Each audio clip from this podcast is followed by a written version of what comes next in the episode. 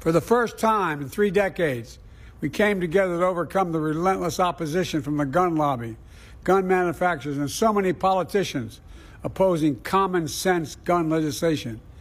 And we beat them. That was President Biden, September 22, 2023, announcing the creation of the first ever White House Office of Gun Violence Prevention. And here's a member of Congress speaking in the House a decade earlier. I have defended the Second Amendment more than any member of this body. And I am a past member of the uh, board of directors of NRA and a life member of that body. You heard that Congressman on June 28, 2012, establishing his credentials with the National Rifle Association. Past NRA board member, life member of the NRA, defender of the Second Amendment. Obviously a Republican, right? Nope. Would you believe a Democrat? Yes, indeed. As we remember in this episode of the C SPAN podcast, The Weekly, it was Democratic Congressman from Michigan, John Dingell. It's only a kick a jump, a block. It's only a serve. It's only a tackle, a run. It's only for the fans. After all, it's only pressure. You got this. Adidas. Congressman John Dingell is remembered for many things. Powerful chairman of the Energy and Commerce Committee, the record for longest serving member of Congress in American history. He represented Michigan for more than 59 years, serving in the House at the same time as 11 presidents, a quarter of all presidents, the most of any representative. And he was also the longest serving dean of the House from 1995 to 2015. And his legacy included advocacy for many policy issues, including support for gun owners. In late July 2023, the New York Times ran an article headlined over decades, a small group of legislators, led by a prominent Democrat, pushed the gun lobby to help transform the law, the courts, and views on the Second Amendment. Reporter Mike McIntire wrote about John Dingell. He was not just a politician, he simultaneously sat on the NRA's board of directors, positioning him to influence firearms policy as well as the private lobbying force responsible for shaping it. Here's how former NRA Executive Director Chris Cox described Congressman Dingell when he introduced him in September 2007 at an NRA convention. Americans know our next speaker as a tenacious advocate. He's the Dean of the House for having served the longest tenure in the 435 member body. His history with the NRA is legendary as well. Going back to 1975, when he worked hand in hand with Harlan Carter to form the Institute for Legislative Action. He also served several terms on NRA's board of directors. John Dingell is also a forceful voice for hunters. He is the chairman of the House Energy and Commerce Committee, where his years of experience as an avid conservationist and outdoorsman helped shape national environmental policy. He is a senior member of the Migratory Bird Conservation Commission, and he successfully passed legislation to create North America's first international wildlife refuge, protecting thousands of acres of natural habitat in southeast Michigan and Canada. Please give a warm round of applause for a longtime visionary, statesman, and friend of the National Rifle Association, Chairman John Dingell. And here's what John Dingell told that NRA convention. I hear that uh, we are talking about mainstream values and so are others. And I'm here to agree with you that we in the NRA best exemplify the mainstream values of this country. We believe in conservation.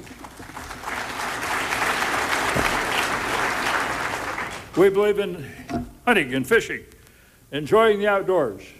We're patriots. We serve our country in time of war.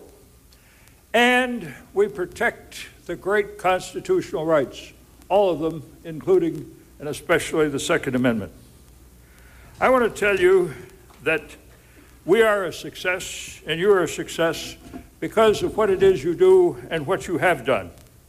I want to say that this is a very effective organization because of the ideal, the loyalty, and the dedication of its membership, and because of the extraordinary leadership that we have from people like Chris Cox and Wayne LaPierre and the other officers. Also speaking, Arizona Senator and at the time Republican presidential candidate John McCain. Democratic presidential candidates have learned something since 2000. They don't talk about their plans for gun control.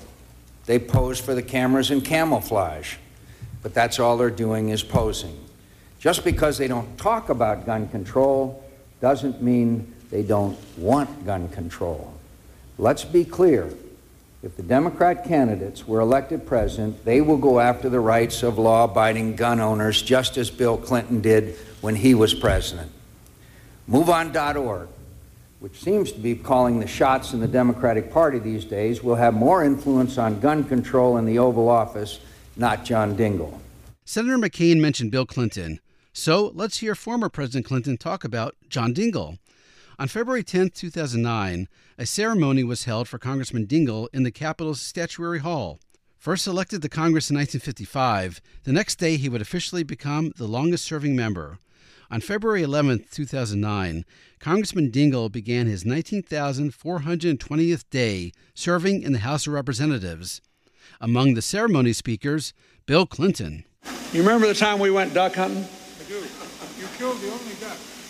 Yeah, so John takes me duck hunting, and he's convinced, since everybody else in the NRA hates my guts, that I probably doesn't know one end of a shotgun from another. And I'm up to my ears in the assault weapons ban and the, and the, you know, the Brady bill and all that. So we go out, and and uh, the ducks were not plentiful that day on the eastern shore, but we got one, and he tells everybody I got it. All I know is three people shot at it and it went down. but I took credit for it. And he looked at me and said, You just don't understand. He said, Even if you're right on these issues, look at you. Nobody believes you're going to take their gun away. Just listen to the way you talk. You don't understand. Nobody else can get away with this but you. You can't do this. it was instructive. Another John Dingell hunting story, this time from a Republican, former Secretary of State Jim Baker from a video that played in October 2005 at a tribute marking his 50 years in the U.S. House. John had this rather, uh, rather uh, newfangled weapon that he brought down, and, and he shot a turkey with it, and uh, the recoil uh, of the scope caught him in the eye, and he came home with a with a big black eye. He came home with a turkey, but he also came home with a black eye. A different James Baker appeared on C SPAN's Washington Journal on June 16, 1999, NRA lobbyist James Baker, and he reacted to a Democratic congressman quoted in that day's USA Today. Congressman Jim Moran, a Democrat here in the Virginia area, says today of Congressman, his colleague, Congressman John Dingell, that he's, quote, doing the NRA's bidding for them. Well, I think Congressman Moran is obviously upset that there are Democrats that don't believe in gun control. Uh, uh, there has been a there's been a concerted effort uh, on the part of some to make this a partisan issue, uh, as though Republicans were the only ones uh, that wanted to protect individuals' rights to own firearms. In fact, that's not the case, and I think Congressman Moran is running headlong into into that reality. And if he'd stop reading the papers and start talking to people around the country, he would have known that beforehand. Here's John Dingell versus another Democrat, July 27, 2002. Guns came up during a debate for Michigan's 16th congressional district. Representative Dingell debated fellow Representative Lynn Rivers, also an incumbent Democrat. The congressional district was merged following redistricting based on the 2000 census. As a matter of fact, I voted against the Brady bill, but I also supported the instant check system. And I have worked hard to see to it that the instant check system works. I have not only sponsored legislation which has just been reported out of the Judiciary Committee in the House this week on this matter, but I also have supported and have worked hard to make the Attorney General enforce the gun laws as they should be enforced. Now, I would note one thing more, which is important. The issue of firearms ownership is not a gun issue. It is a crime issue. I would note to you a couple of facts. The first of which is that keeping guns out of the hands of criminals is an important national purpose. Protecting the constitutional rights of law abiding citizens is another very important purpose. seeing to it that the law is properly enforced is a very important national purpose. Later that year, fear in the D.C. metro region. A sniper was randomly shooting and killing people, terrorizing the community. On October 15, 2002, the Beltway sniper was still on the loose. Nine innocent victims had died and two people had been critically injured. Also that day, the House debated a resolution that would close a loophole in the National Instant Background Check System for gun purchases. The resolution was supported by both the NRA and gun control advocates. Here are floor remarks by Congressman John Dingell. I would note that the legislation is really very simple. It first of all protects the Second Amendment rights of the people of this country. And that is, was one of the criteria and tests that my good friends at the NRA, of which I am a very happy and proud member, provided our support for the undertaking. It is so legislation then which protects the basic rights of the American people to own and use firearms for legitimate and responsible hunting, fishing, conservation purposes, and defense purposes. President George H.W. Bush died on November 18, 2018. A few days later, on December 5th, John Dingell, at that point retired from Congress, called into C SPAN's Washington Journal to discuss his friendship with President Bush, and he talked hunting and gun safety. We we hunted together, we fished together. I had I had all kinds of Republicans that I took hunting and fishing. The only ones I didn't take were those who were not comfortable and not careful. And they didn't go because they were a danger and a threat.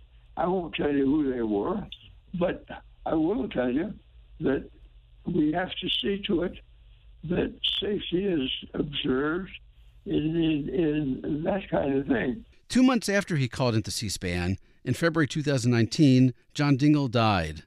His wife, Debbie Dingell, now occupies his old house seat. The New York Times article we open with calls Congresswoman Dingell a proponent of stronger gun laws and a gun control advocate.